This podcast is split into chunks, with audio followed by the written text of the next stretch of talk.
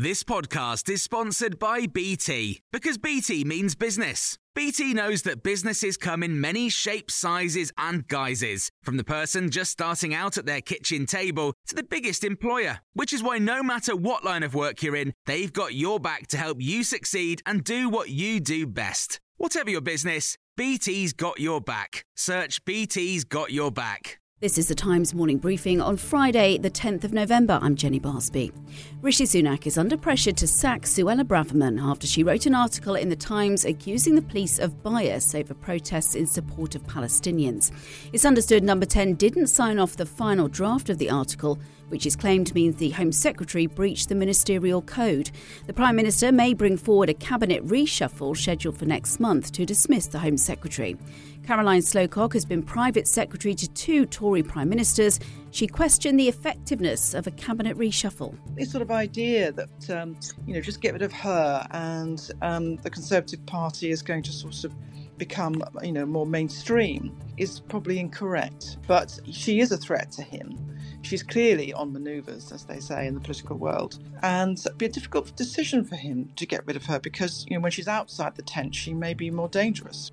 Meanwhile, more than a thousand officers from around the country have been drafted in to police the pro Palestinian march in London on Armistice Day. Elsewhere, Sir Keir Starmer has reiterated his view that humanitarian pauses in Gaza would alleviate suffering in the territory as quickly as possible. Gaza itself is a humanitarian crisis with innocent civilians, children, pregnant women caught up in this, babies in incubators in hospitals which are running out of fuel. And nobody wants to see that. And that's why I've argued for a humanitarian pause, which would allow that fuel, that water, those medicines, that food to get into people who desperately, desperately need it. Israel's agreed to observe daily four hour military pauses in its bombardment of northern Gaza to allow civilians to flee. The former chief executive of NatWest Group is expected to lose the majority of a £10 million payout over the Nigel Farage account closure scandal. Dame Alison Rose stepped down in July after disclosing personal details about Mr Farage's account to a BBC reporter. NatWest, which is partly owned by the taxpayer, is expected to make a formal announcement to the London Stock Exchange later today. The stars of the fifth instalment of the Hunger Games have hit the red carpet for its world premiere in London, the first such event since Hollywood actors ended a four month strike. The Ballad of Songbirds and Snakes is the first offering of the billion dollar franchise in eight years and is a prequel of the first Hunger Games movie starring Jennifer Lawrence. One of its stars is the British actor Tom Blyth. I mean, there was a pretty hefty casting process. I was still pretty new on the scene, especially in, in the States, so um, they had to kind of put me through the ringer to, to find out if I could do it. Um, I hope that fans kind of feel that their patience has been rewarded.